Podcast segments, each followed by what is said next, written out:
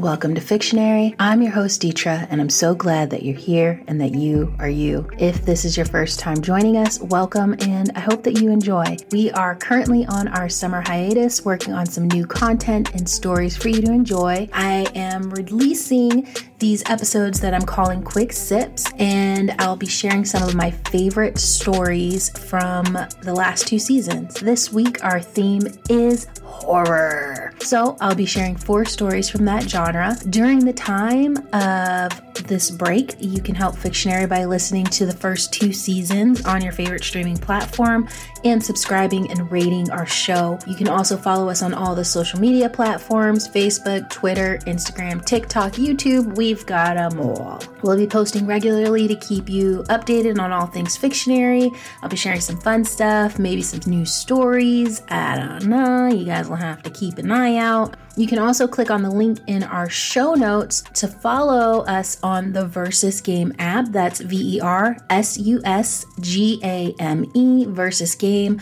I share weekly games there. I've been on a Netflix kick. So if you think that you know what's going to be popular on Netflix, then this is the game for you. Definitely follow me because those are the only kind of games that I do is questions about uh, Netflix. So there you go, versus game. Join me. All right, guys, I don't want to waste any time because this is a quick sip. So we're going to get right into our stories. So grab your drinks, sit back, relax, and enjoy. Our first story for today is titled Revenge. The genre is horror, the action is atoning, and the word is photographer. Some people believe a photograph can capture a person's soul. I always thought it was foolish until Luceza. Luceza hasn't given me a moment's peace in the last three weeks. I don't know if I have finally succumbed to madness or if this is my penance for willful numbness. Taking pictures of Luceza's murder scene ravaged a place within my soul that had remained untouched by my job as a crime scene photographer. Since that day, I have heard her voice demanding retribution. Now I find myself standing over her murderer, holding a machete as he begs for forgiveness and bleeds.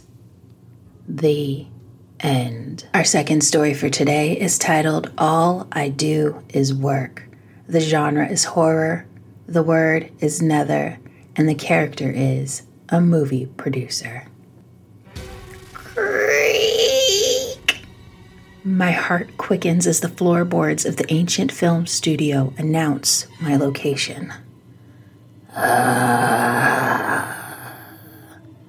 The lifeless moaning sounds in the distance echo around me. I hold my breath, frozen in place, searching the darkness for glowing eyes. I damn my efficiency and the decision to arrive before the rest of the crew. Miss Producer my ass, I ruefully think. I carefully lift one foot and take a tenuous step. Instantly, I am tackled to the ground. I stare into the cold, dead eyes and scream as my soul is ripped from my body and dragged ruthlessly into the nether.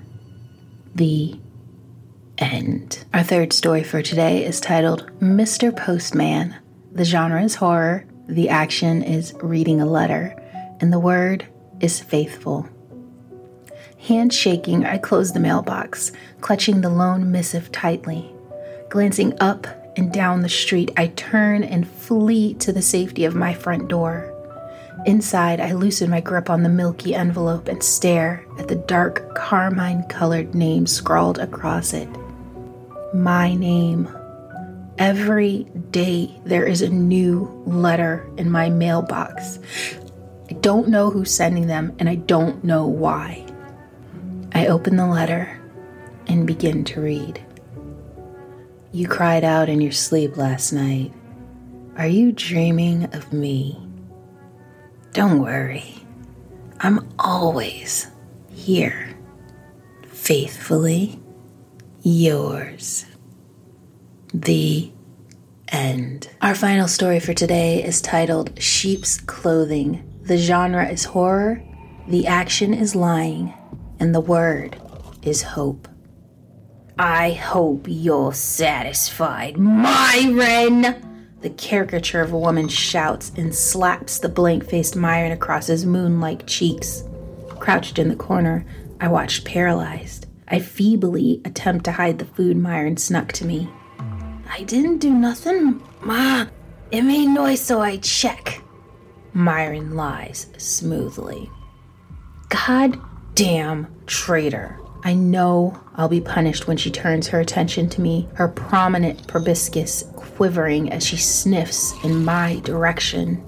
With a predatory smile, she reveals her shark like rows of teeth. I barely scream this time as she bites into my already mangled flesh.